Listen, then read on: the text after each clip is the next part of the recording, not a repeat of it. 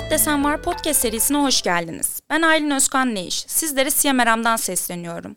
Bu bölümde sergini anlatır üzerine konuşacağız. Konuğum ise Amine Refika. Amine hocam hoş geldiniz. Hoş bulduk. Hocam biraz kendinizden bize bahsedebilir misiniz? Merhaba, e, ben Fatih Sultan Mehmet Vakıf Üniversitesi Grafik Tasarım Bölüm Başkanıyım. 9 yıldır akademisyen olarak görev almaktayım. Teşekkür ederim hocam. Sergi bölümümüzü tanımlayarak başlayalım istiyorum aslında konumuza. Ee, sergi nedir? Ne der sergi açılır? Evet, yani sergi genel olarak kelime olarak açıklamak istersek aklımıza ilk gelen göstermek, sunmak, açığa vurmak diyebiliriz. Ama çok kısa bir şekilde tarihinden yola çıkarak anlatmak istersek biraz daha açıklayıcı olması için söz etmek isterim. 15. Ee, yüzyılda İtalya'da Rönesans ile yükselen dini mekanların sanatı sergileyen önemli yapılar haline gelmesiyle sergilemenin ilk örnekleri görülmeye başlanmıştır. 18. yüzyılda ise kraliyet sarayları sergi mekanına dönüşürken kraliyet arşivleri bu mekanları sergi haline getirmiştir. Bu anlamda baktığımızda kronolojik, biyolojik ve bilimsel bir düzenek şeklinde bilgi paylaşımı olarak görüyoruz 20. yüzyıla kadar sergilemeyi. Yalnız 20. yüzyılda sanayi devrimiyle birlikte e, yaşam düzenlerinin değişmesiyle birlikte sanat ve sergileme de tabii ki değişmiştir. Şu anda daha çok bizim ziyaretçisi olduğumuz, gördüğümüz sergiler ise bir ana konu etrafında hikaye oluşturarak anlatma yöntemidir.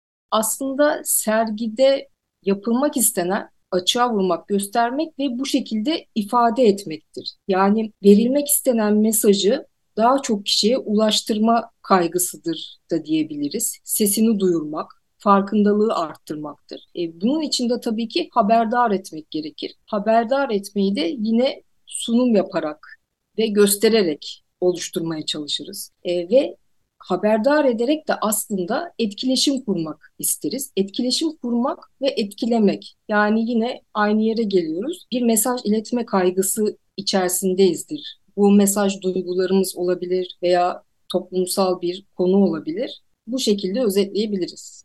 Ee, hocam aslında çok güzel bir yere değindiniz. Bir mesaj kaygısından bahsediyoruz. Burada peki konuyu belirlerken bir yani hitap edeceğiniz bir kitleye göre mi belirliyorsunuz yoksa o dönemin algılarına göre mi bir belirgeciniz var? Hani birazcık da bunlardan bahsedebilir misiniz? Yaptığımız sergide konuyu nasıl belirleriz? Evet, aslında ne sergisi yaptığımız da burada önemli. Yani iletilmek istenen mesaj önemli, hedef ziyaretçi kitlesi önemli tabii ki ve sergileme çok geniş bir alan olduğu için bu sergi ne sergisi olacak? Yani bir resim sergisi, fotoğraf sergisi, poster sergisi veya seramik veya sanatın birçok alanı olabilir. İlk önce ne sergisi yaptığımızda tabii ki konuyu belirlemek için en önemli etmenlerden bir tanesi. Diğeri bu bir sanatçının kişisel sergisi mi yoksa karma sergi mi veya bunu düzenleyenler bir kişi mi veya bir kurum mu bizim de yaptığımız gibi mesela bir üniversite mi düzenliyor?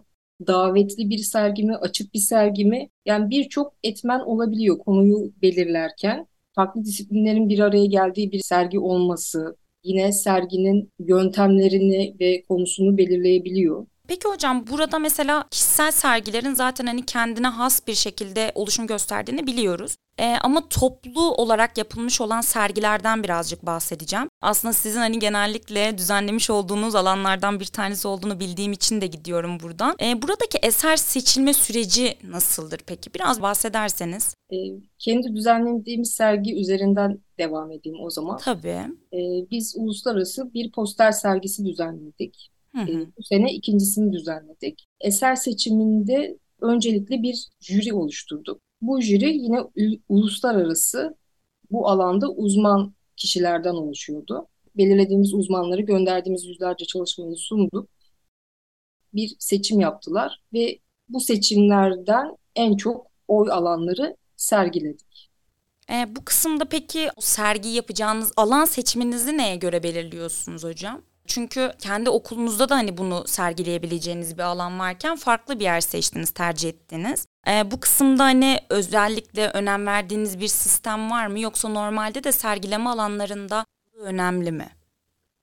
Evet yani onu da genelden özele doğru alacak olursak Alanda tabii ki serginin niteliği ve bırakmak istenilen etki önemli.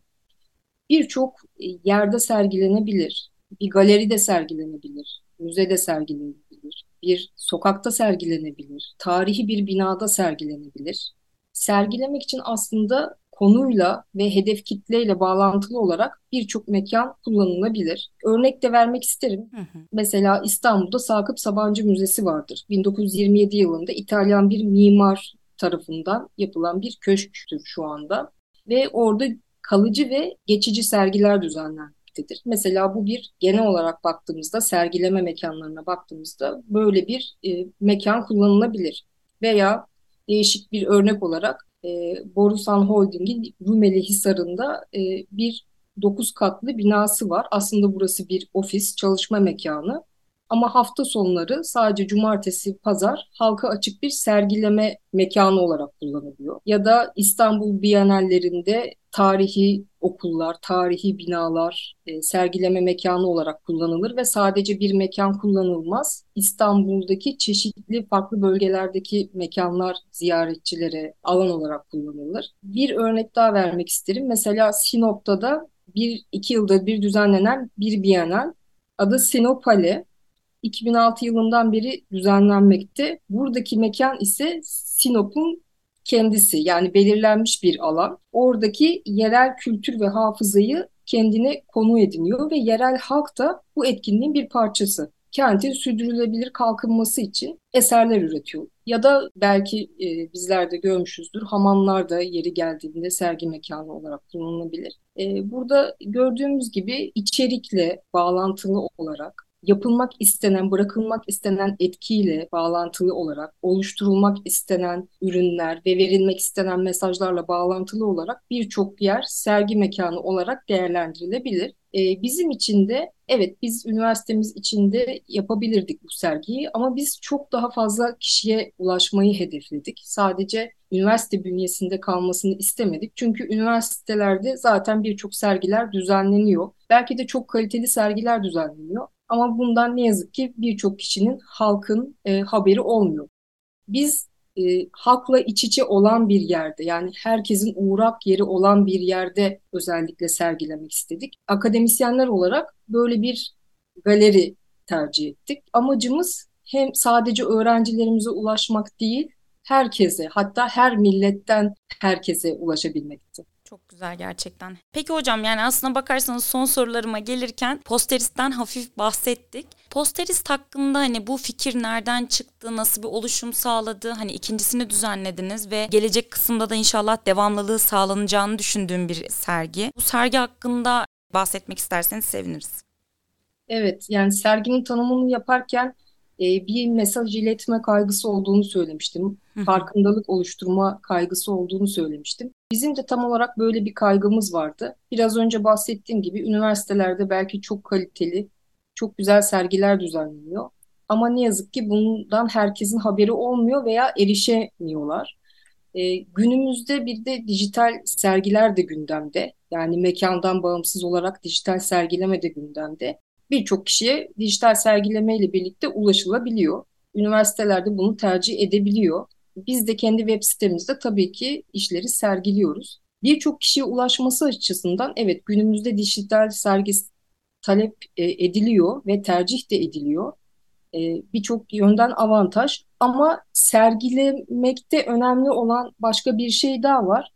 E, katılımcının, ziyaretçinin mekanla ve mekan içindeki eserlerle etkileşim halinde olması. Hatta mekan içinde başka ziyaretçilerin olması bile sergiyi gezen ziyaretçinin eserle etkileşimini farklı yönde etkileyebilir. Yani farklı katmanlardan oluşuyor aslında bir sergi ziyareti. Eser katmanı, mekan katmanı, zaman katmanı ve ziyaretçi katmanı. Birçok katmanın birbiriyle etkileşiminden oluşuyor. Yalnız dijital sergilemede bu katmanlar birleşiyor ve düzleşiyor bir yönden birçok avantajı olurken bir yandan da bu katmanları düzleştiriyor. Bizler o yüzden e, dijital sergilemenin yanında özellikle fiziksel sergilemeyi yapmak istedik. Zaten dijital sergileme ile uluslararası olarak e, sitemizden herkese ulaşabiliyoruz. Bu yüzden de bir fiziksel sergileme gerçekleştirmek istedik ve bunu İstanbul'da çok ziyaret edilen, turistler tarafından da çok ziyaret edilebilecek bir noktada gerçekleştirmek istedik. Ve bu heyecanla yola çıktık. Ee, ilk temamız hatta ayrımsızdı. Özellikle bu temayı seçtik. Böyle bir başlangıç yapmak istedik. Logo tasarımımız yazı ve kaligrafi üstadı Mustafa Eren tasarlamıştır ve logomuz gerçekten çok güçlü bir logo tasarımı oldu. Gerçekten onun bile etkisini hissettik ve birlikte birçok toplantılar gerçekleştirdik nasıl bir yol izlememiz konusunda. En başında markalaşmış olan bu posterist ismini bulmak için e, nasıl bir düzenleme kurulu oluşturmalıyız? Jüriyi neye göre seçmeliyiz? Hangi mekanda bunu sergilemeliyiz? E, hedef kitlemiz kimlerdir? Uluslararası olarak tasarımcılara nasıl ulaşabiliriz? Bunlar için e, birçok toplantı gerçekleştirdik. Daha sonra da tasarım aşamasında, sosyal medya aşamasında ki günümüzde aslında bu da bir sergileme alanıdır. Evet. Hepimiz aslında bireysel olarak bir sergileme gerçekleştiriyoruz. Yani serginin anlamını açığa vurmak, göstermek olarak düşündüğümüzde de aslında hepimiz bir şekilde kendimizi ifade etmeye çalışıyoruz. E, tabii ki sosyal medya kullanmak önemli. Bu kısım için de gerçekten özveriyle çalıştık. Lisans öğrencilerimiz, yüksek lisans öğrencilerimizle birlikte çalıştık ki burası bizim için gerçekten çok önemliydi birlikte ortak bir iş çıkarmak, öğrencilerimizi de böyle büyük bir proje içine almak onlar için de önemliydi, bizim için de önemliydi. Tasarım aşamasında da hep birlikte çalıştık. E, sonuç olarak baktığımızda sonuç olarak baktığımızda bir sergi açılışı, bir mekan ve bir sergi açılışı görüyoruz. Ama o sergi açılışının öncesinde, altyapısında aslında birçok hazırlık gerçekleşiyor. Biz şöyle tepkiler aldık. İlkini gerçekleştirmemize rağmen bize e, bu kaçıncı sergi diye soranlar oldu. E, ve çok profesyonel olduğunu söyleyenler oldu. Evet biz onu bir gün içerisinde bir sergi açılışıyla gerçekleştirdik. Ama o serginin aslında sergileme sadece e, bir güne veya sergi süresine bir haftaya bir aya bağlı bir durum değil. Onun öncesindeki hazırlık aslında o serginin profesyonelliğini gösteriyor ve verdiği vereceği mesajın gücünü, e, etkisini belirliyor. Biz de öncesinde 8-9 ay olan bir çalışmayla bu sergiye hazırlandık. Zamanı geldiğinde açılışı yaptığımızda beklediğimizden de daha büyük bir etki oldu. Aslında sergileme böyle bir şey. Yani altyapısının çok uzun zaman aldığı ve görünmediği, e, sergileme kısmında bunun teşhir edildiği e, bir süreç tabii ki o altyapısındaki hazırlık süreci o serginin profesyonelliğini ve etkisini belirliyor. İlk sergimizdeki açılışta mekan Ayasofya'ydı. Sanırım tarihinde ilk defa Ayasofya'da bir poster sergisi açıldı. Ve Ayasofya zaten birçok noktanın birleşme merkezi. Daha sonra da İstiklal Caddesi'nde açtık. Orası da yine birçok kültürün, dilin, ırkın ortak noktası ve konumuz da ayrımsızdı. Böylelikle temamız aslında açtığımız, sergiyi açtığımız mekanlarla birlikte tamamlandı. Yani vermek istediğimiz mesaj güçlendi. E, bu açıdan da mekanın önemini burada görebiliyoruz. İkincisinin konusu ise İstanbul'du. E, şu anda da üçüncüsü için hazırlanıyoruz. Öğrencilerimiz afiş tasarımlarını şu anda yapıyorlar. Düzenleme kurulunun seçtiği afiş tasarımıyla ilanlara başlayacağız. İnşallah e, bol katılımcılı olur yine hocam. Yani çünkü gerçekten çok ciddi anlamda başvuru aldığını biliyorum. Evet. Kendi çevremden e, çok ciddi katılımlar aldığını da biliyorum. E, o yüzden inşallah başarıları daim olur diyorum. Peki hocam işte son olarak size şunu sormak istiyorum. Dinleyicilerimize söylemek istediğiniz ve önermek istediğiniz bir şey var mıdır? Şunu söyleyebilirim kendi yaptığımız işten de yola çıkarak biz bunun etkisinin nasıl olacağını gerçekten bilmiyorduk. Sadece çok inanarak ve büyük bir heyecanla yola çıktık ve etkisi bizim düşündüğümüzden çok daha büyük oldu. Bunlar hep söylenen şeylerdir ama gerçekler de bunlardır. Ne yaparsak yapalım ona inanarak ve heyecanla yaptığımızda onun etkisi bizim tahmin edebileceğimizden çok daha büyük olabiliyor. Çok daha büyük oluşumların içinde olabiliyorsunuz. Ne yaptığımız değil, nasıl yaptığımız yani içselleştirerek yapmamız sanırım burada önemli olan bunu söyleyebilirim. Hocam çok teşekkür ederim. Ben teşekkür ederim bana bu fırsatı verdiğiniz için. Çok keyifli bir e, sohbetti. Bugün Amine Refik hocamız ile beraberdik. E, katılımlarından dolayı çok teşekkür ederiz. Bir sonraki programımızda görüşmek üzere, sanat ile kalın.